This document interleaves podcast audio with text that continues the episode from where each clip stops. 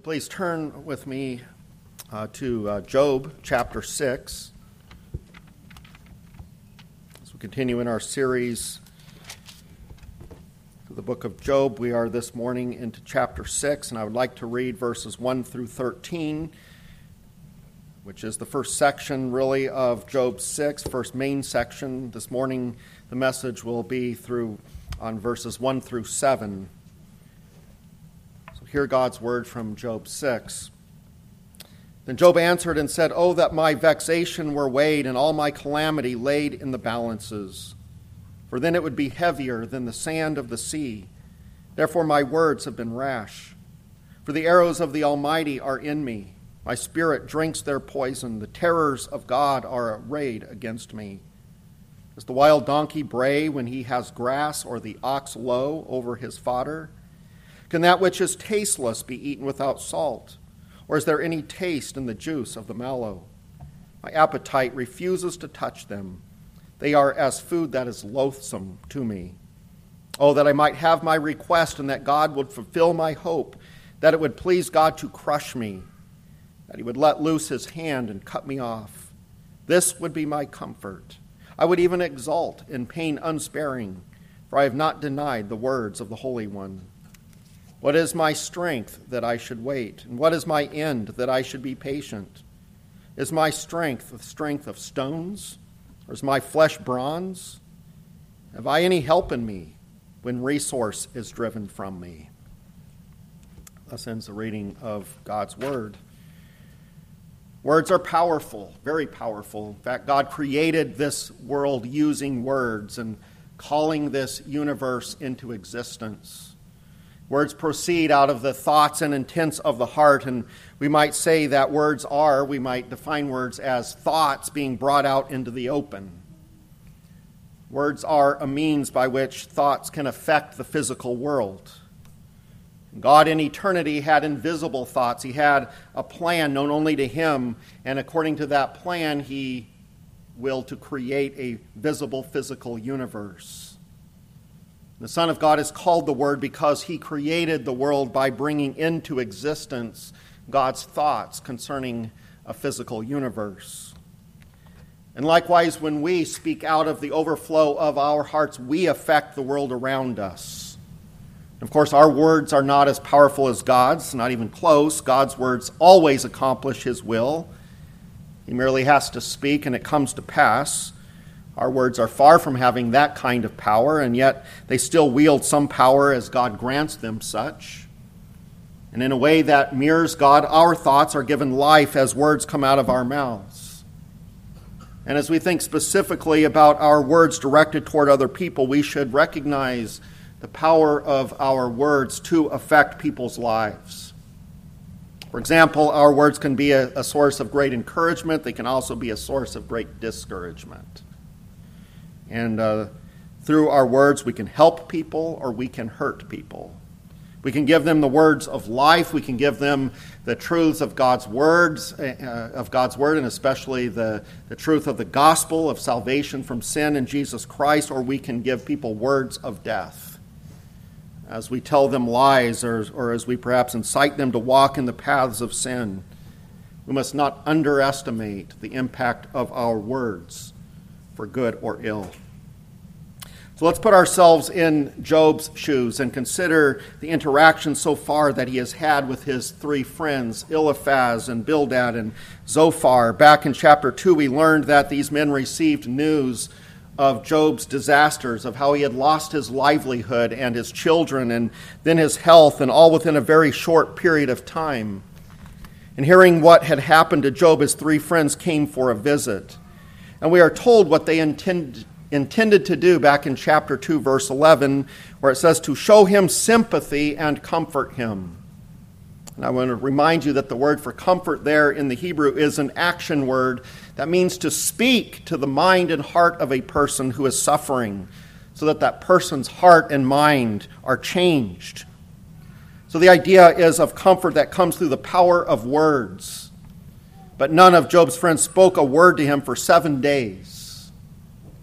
There were sounds that came out of their mouths, but only the sounds of weeping as they mourned for their friend.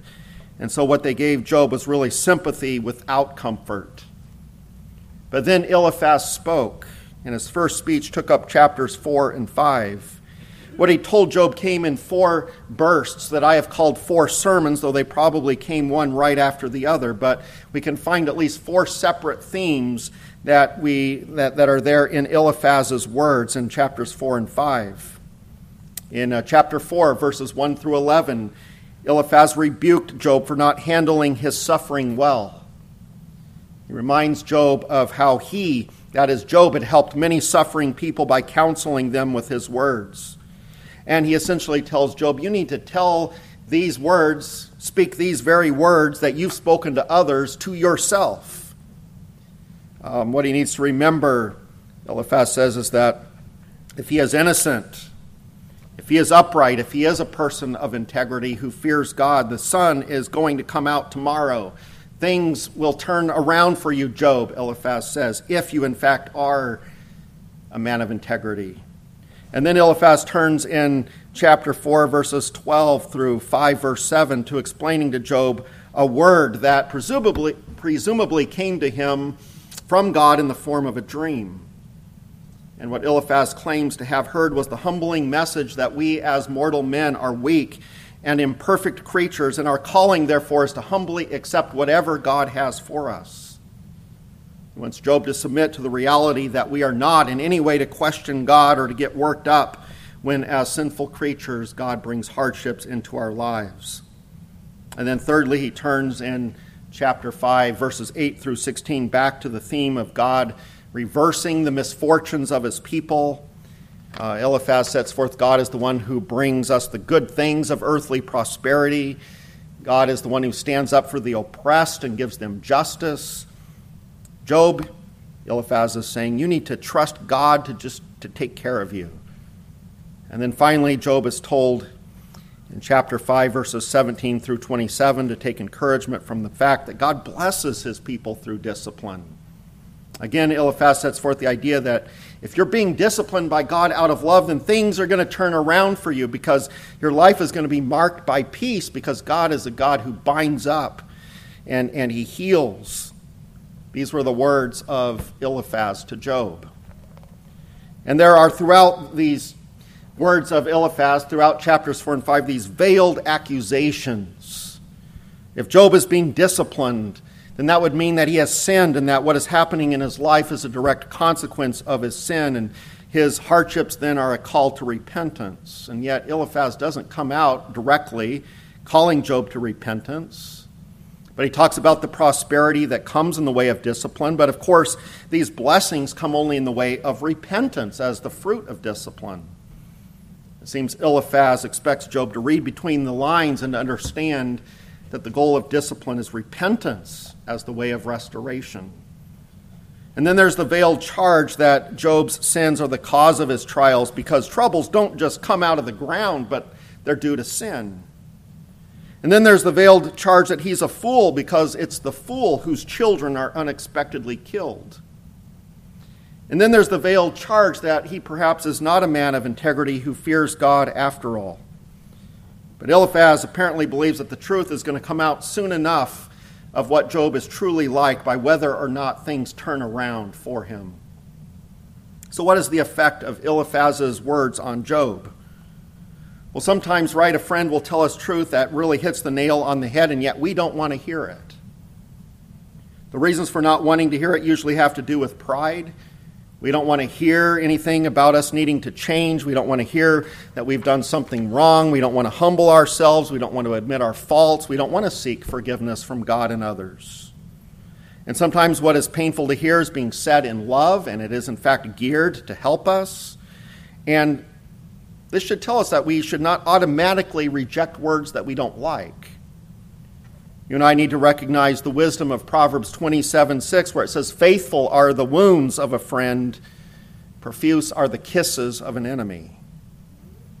At the same time, there can be words that are plain cruel. They're not true, they're not helpful, and they should be rejected.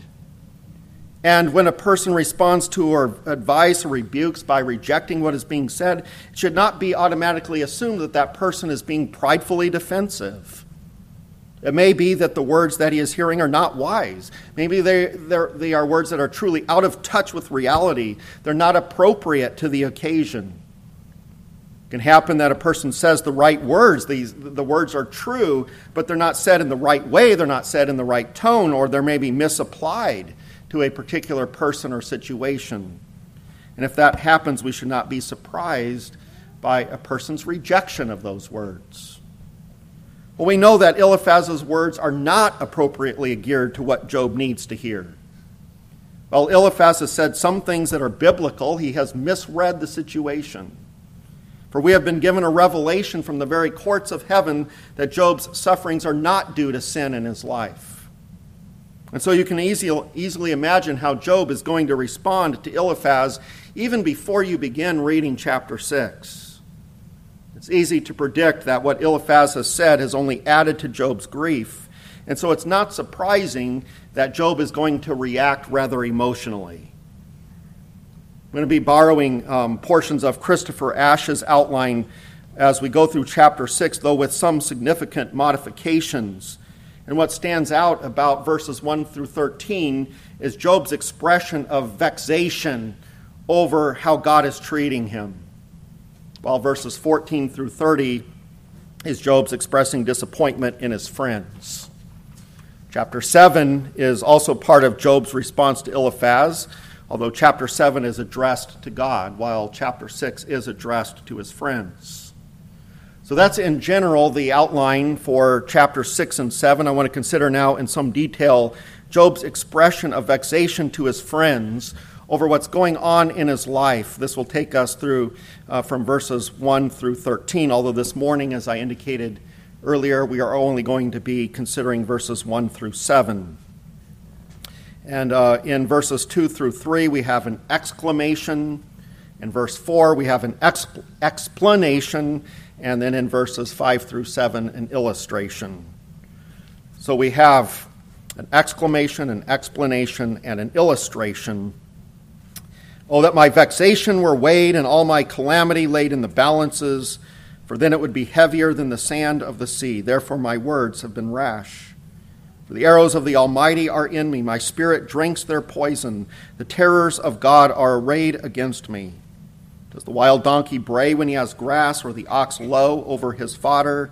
Can that which is tasteless be eaten without salt? Or is there any taste in the juice of the mallow? My appetite refuses to touch them. They are as food that is loathsome to me. These opening words of chapter 6 reveal a Job who is getting tired. He is getting frustrated, we might say already, because this is going to go on. He's already frustrated with the lack of comfort from his friends. Notice Job is not embarrassed to use the word for vexation that Eliphaz presented in chapter 5, verse 2, as a characteristic of the fool. There, Eliphaz wrote, Surely vexation kills the fool. And now, Job boldly says in chapter 6, verse 2, Oh, that my vexation were weighed. The word vexation translates a Hebrew word that refers to being hot and bothered about something and it can involve anger. It is sometimes even translated that way, and so we find the word translated in our Bibles as anger, as wrath, as resentment, as irritation, as vexation, as anguish, as misery. Even sometimes the word grief is used. And if we're going to translate chapter 6, verse 2 with the word grief, we need to understand that this word does not simply refer to struggling with sadness, but it's really grief over grief. It's, it's a grief that involves a sense of frustration and irritation over why these grievous things are happening. And you and I need to be warned that vexation can be sinful, it could be sinful, if it involves anger directed toward God. And there certainly is foolish anger that can take place where we as sinners question God with an upraised fist demanding that God answer our questions and explain himself to us. That's different from grief and frustration born out of trying to understand, trying to reckon with a difficult situation that seems unfair, that doesn't seem to fit into what we expect of God's perfect good plan. Eliphaz was pushing Job toward an ungodly form of vexation by repeatedly explaining to Job a worldview that only confirmed for him that what was happening doesn't fit the norm. For Eliphaz was saying that if a person is in a right relationship with God, his life is going to be marked by peace and prosperity. But Job is in a right relationship with God. Not only is he saved, he is living in close fellowship with God as a man who fears God, who is blameless, who is upright. Even God himself used those words to describe Job. Eliphaz was actually building up Job's vexation because what Eliphaz says, what he, what, he, what he said to Job, doesn't match up with reality for Job. What he said left Job all the more confused. For Eliphaz taught the accepted doctrine of that day and what many still want to believe, and which I think, if we're honest, even we would love to believe this idea that godly, pious people do not suffer, or at least not for long. And so, what Eliphaz is saying doesn't match up with a godly man like Job, who is suffering tremendously with no relief in sight. And so, Job is left wondering what's going on. He knows he's in a right relationship with God. Meanwhile, Eliphaz is not helping Job to understand the purpose of his calamity.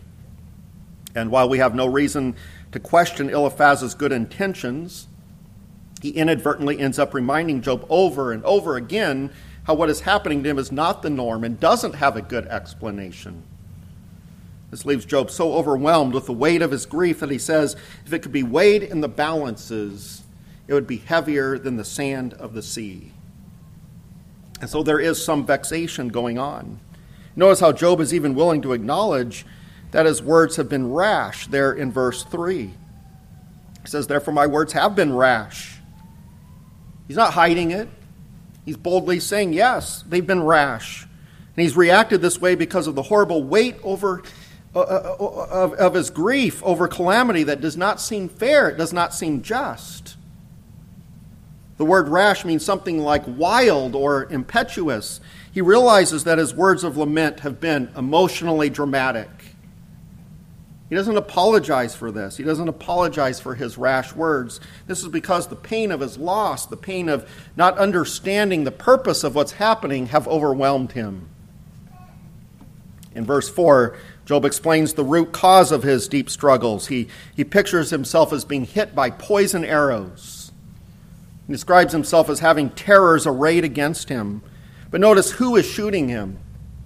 Who's shooting him with these poison arrows? Who's bringing these terrors against him? It's God. Verse 4 the terrors they're spoken of in verse 4 from God. For the arrows of the Almighty are in me. My spirit drinks their poison. The terrors of God are arrayed against me. This word terrors is a word that, Hebrew word that's used only here and in Psalm 88, verse 16. And there in the psalm it says, Your wrath has swept over me your dreadful assaults destroy me. And uh, the terrors of Job 6, verse 4 are the same thing as the dreadful assaults of Psalm 88, 16. And uh, there the psalmist says that these dreadful assaults are the result of God's wrath. And so, what Job is communicating is that at the heart of his struggles that he knows God is sovereign over all that is happening to him. And his grief is not simply that he is experiencing events that are like poison arrows or that can be accurately described as, as terrors. His frustration is not being attacked by Satan. His struggle is about knowing that all of these error, arrows and, and terrors are ultimately from God. He feels like he's under the wrath of God. That's the problem. As a man of faith, righteous in the sight of God, redeemed, and in fellowship with God, why would God's wrath be against him? If life is knowing God, if life, true life, is eternal life, a life of fellowship with God in Jesus Christ, a life of joy and blessing and comfort and fulfillment, then to be under the wrath of God is the opposite of life. It is to experience death. And I would argue that even worse than death for an unbeliever would be for a believer to experience life with God and to taste and see that indeed the Lord is good, and then to experience Him turning His face away in wrath, to experience death after life, to experience death that makes no sense and seems to be an end of, of any covenant fellowship with God. That's what Job's deep struggle is all about. It's the confusion surrounding his relationship with God that's the source of his vexation and these rash outbursts of grief. In verses 5 through 7, Job offers an illustration as to why he is crying out in anguish. He had first to have us consider the, the wild donkey and the ox. Uh, when these animals get the food that they need and desire, they are content. They're quiet. They don't cry out. The wild donkey who has the grass he needs doesn't bray. The ox who has his hay and grain doesn't low. They're quietly content. So, what happens if you don't get what you need? Well, you naturally cry out.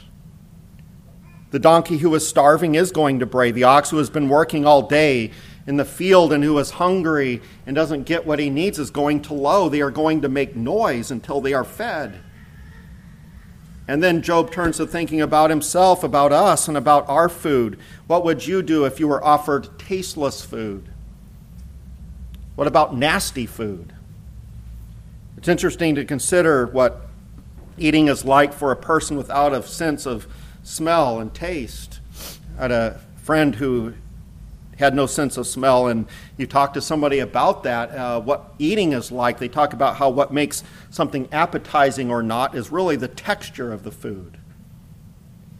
And while the Hebrew of verse 6, talking about the, the juice of the mallow, mallow is is not perfectly clear, a study of this expression brings out that most think that Job here is talking about some kind of slimy, nauseating food. Some commentators say that Job here is talking about slimy cream cheese. That sounds disgusting, does it not? Others say that this is talking about egg whites, like raw egg whites that are slimy. Others believe that it's talking here about an herb called purslane that um, actually I was did some research because I not wasn't familiar with this. Um, it's something that people do eat, but it has a very gelatinous, slimy texture. And so you can see the pattern. It, seems that Job is talking about some slimy food that is very unappetizing based on the texture. And the basic point of this illustration is that there is a reason for everything that occurs. Donkeys bray when they are hungry. They're quiet when they're satisfied. Tasteless food and slimy foods, they're hard to get down. And so it's only natural that there would be a certain reaction. And the reaction typically would be hey, if you have tasteless food, you're going to add salt. You're probably going to stay away from foods that are loathsome, that are nauseous, uh, that make us nauseous. Likewise, and here's the point it's only natural that someone going through a great time of suffering is going to lament. It's only natural that they're going to express their grief. There's perhaps another angle of interpretation and meaning that could be taken from Job's illustration here about food. God has created us as creatures to desire a certain level uh, of comfort and enjoyment. Even animals are given earthly provisions by God that satisfy their desires, even if it's simple grass or grain. And for us, think of it God has given us taste buds so that we can enjoy, actually enjoy an abundance of different foods with all of their unique and wonderful flavors. Well, what if suddenly food has no taste? What if all of, all of the food that you had was slimy? What if you said something about it and your friends heard you? Would it be right for them to jump all over you and accuse you of complaining? Would it be right for them to say to you, Stop your griping, eat your flavorless, slimy starch? Why, why do you think you need to have food with a good taste? Why do you think food has to have a certain texture? Stop being so picky. At least you have food. We can acknowledge that there's some truth and validity to those kinds of statements. We, sh- we shouldn't have to have the best tasting food in the world before we eat it. We should be eating, uh, willing to eat whatever is set before us as long as it is edible without complaint. Even if all we have every day is beans and rice or plain oatmeal, we should be content. The same time, do we not normally add some kind of flavor enhancer to bland foods? We typically are going to add salt to rice and beans. We're going to add brown sugar to oatmeal. Well, what if we didn't have spices and flavorings? Wouldn't it be even natural to think and to say, well, this is disappointing? I wish we had a bit of salt or sugar. Of course, a person might complain in a sinful way and they might put their, their, their, their fist down and say, without any flavor, I'm not going to eat this at all. And then we would have to say, well, I understand you wanting to have some flavor, but to not eat at all, that's taking things too far. You need to be thankful that you at least have something to eat. And as for slimy foods, whether they are slimy because they're rotten or it's just a matter of texture, I don't think that we would typically come down hard on someone who didn't want to partake. I think we would be understanding. Well, this is all Job was expecting from his friends. Just acknowledge that he is going through a tough time that anybody would find difficult. Just acknowledge that you also would cry out in anguish and say some emotional things if you were going through the same thing. Show some sympathy. Acknowledge that we are used to having some good things in life, some things that are enjoyable. And don't call it complaining if life has suddenly become void of goodness and the sufferer calls attention to it. Don't be hard on the person who doesn't want to participate anymore in a life that is loathsome. That's normal. And there are some lessons here for us to learn. There's a lesson here regarding Christian suffering. Suffering is not sinful. Grieving is not necessarily sinful. Expressing sorrow is not to be automatically judged as sinful. Talking to your friends about your struggles is not necessarily sinful. Vexation and rash words along the lines of what Job expressed are not sinful if it's simply a matter of expressing deeply felt emotions. It's good for us to understand where the line is between sinful and godly responses to suffering, because it certainly is possible to allow ungodly thoughts and words and actions to erupt in the context of suffering. How we grieve and express sorrow and talk about it can delve into the realm of sin very easily. There certainly are forms of vexation and rashness that belong to the fool. So, where is the line? Let me suggest some ways to discern the difference. I think what is helpful in understanding the nature of proper godly suffering is to take a look at 2 Corinthians chapter 7. If you'll please turn with me in your Bibles to 2 Corinthians chapter 7, which is where we find the only reference in Scripture to the exact wording of godly sorrow or godly grief. And uh, while this passage is specifically focused on the sorrow that is, is to surround the godly practice of repentance, there is an important principle to be gleaned from this passage that helps define godly sorrow in a more general way. Notice uh, 2 Corinthians 7 8 through 10 where the Apostle Paul writes, For even if I made you grieve with my letter, I do not regret it. Though I did regret it, for I see that the letter grieved you, though only for a while. As it is, I rejoice, not because you were grieved, but because you were grieved into repenting. For you felt a godly grief, so that you suffered no loss through us. For godly grief produces a repentance that leads to salvation without regret, whereas worldly grief produces death. And so this passage teaches us that godly sorrow always leads us closer to God, while worldly, ungodly sorrow is always focused on oneself and drives us away from God. So let's apply this principle. If in your sorrow you are continuing to pray to God in a spirit of humility and love, that is godly sorrow. Notice in your study of the Psalms how often the psalmist is venting sorrow, but he's bringing his needs to God in prayer. The ungodly person is going to refuse to go to God in prayer, or his so called prayers are only going to be nothing but venting anger against God. If in my sorrow I am still giving thanks to God, that's a good sign. We're told in Philippians 4 to rejoice in the Lord always and to not be anxious about anything, but in everything by prayer and supplication with thanksgiving, let your requests be made known to God. You're not required to enjoy suffering, but you can express to God that what you're going through is difficult. You can express to Him that you would like it to end. But are you also thankful at the same time for God's work in your life that is still going on through suffering? Are you thankful He still works all things together for your good? Are you thankful for the humility and the character building and the increased fellowship with God that takes place as suffering forces you to lean on God?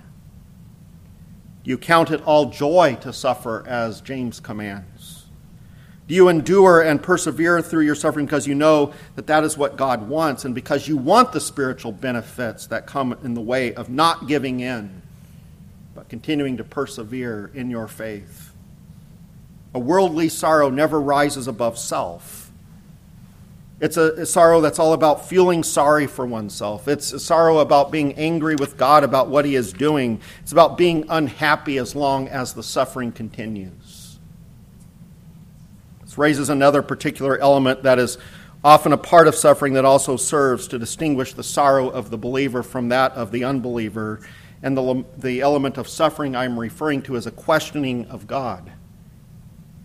Do you have questions about your suffering that you would like God to answer? You may be wondering why God is doing what He is doing in your life. Having an inquisitive mind is consistent with godliness as long as you are not firing questions at God in anger. One way to determine the nature of your questioning is to examine yourself as to whether or not you really want an answer from God. Sometimes people fire off angry questions, not really wanting an answer they're actually trying to make a point. If an employee might ask his boss some, about some policy that he doesn't like, and he might say, Why do you have this policy? And the employee is perhaps not truly trying to understand why, not truly expecting a reasonable answer, but is asking the question as a way to gripe. You and I can do the same thing in our questions to God. We're not necessarily coming to God as a humble student truly trying to understand the position that the teacher has taken. We're not necessarily asking questions of God in a spirit of humility and respect. And one way to discern the spirit in which we ask God questions is to consider are we going to be happy only if He gives us the answer that we want? If all we want is our own way and we are questioning God to get him to do what we want him to do, we've crossed the line into ungodly sorrow. And some, our sorrow needs to be handled in a way that honors God's sovereignty and leads us closer to him. There's also an important lesson here regarding true friendship and how that friendship should look when ministering to a friend who is suffering. First, you are to be sympathetic and gracious and understanding with those who are suffering. Don't be ready to condemn them. Don't be ready to explain what is happening as though you have some infallible knowledge of the situation. Be ready to listen and to speak comforting words of truth that you know, absolutely know, are appropriate to the situation. And second, be ready to comfort with the gospel. We have yet to read how Job's friends are going to respond to what he says here in chapter 6. We're going to read, consider chapter 6 and 7, and then we're going to have hear some more from his friends, and we don't know yet. Course, you can read ahead, but we don't know yet what is going to be said. But how would you respond as a friend? You can think about and practice being a good friend by contemplating what you would say in response. So, for example, Job has just said that he feels like God is attacking him with poison arrows that he feels as though he's under the wrath of God, that he feels like God is withdrawn from him, and that there's almost nothing of goodness left to experience in life, what would you say? Let me suggest that this would be the time to present the gospel. This would be the time to explain to Job that the wrath of God is only against those who are unreconciled to God in Jesus Christ. God's poison arrows flowing out of the terrors of his wrath are never going to come against his redeemed people. And the reason is because God has promised that his wrath is turned away from all who trust in him for the forgiveness of their sins. And since forgiveness of our sins is on the basis of what the Messiah, Jesus Christ, has done for us, faith is looking to him for peace with God. Faith in Jesus Christ is trusting that on the cross there he truly suffered and he died for our sins in such a way that God's wrath against our sins is completely quenched. So you might begin by talking to Job about his faith. You might inquire, are you trusting in the Messiah to come? Because, of course, in his day, Christ had not yet come, but his faith was in the Messiah to come that God had promised. Job, are you trusting in God's provision for sin? Are you trusting in the work of this one who is going to come according to God's promise? You might ask him what is his hope for eternal life, but we know Job is a man of faith because Scripture tells us so. It tells us that Job was righteous. And the only way to be righteous is by faith. So, knowing he is trusting in God's provision for sin and the Messiah, we know he's not an object of God's wrath. This doesn't mean we should then come down hard on Job and ask him, How in the world, Job, could you ever think such a thing? Don't you believe the gospel, Job? What would be a better approach would be to say something like, Job, I realize that what has happened to you certainly feels like God's wrath.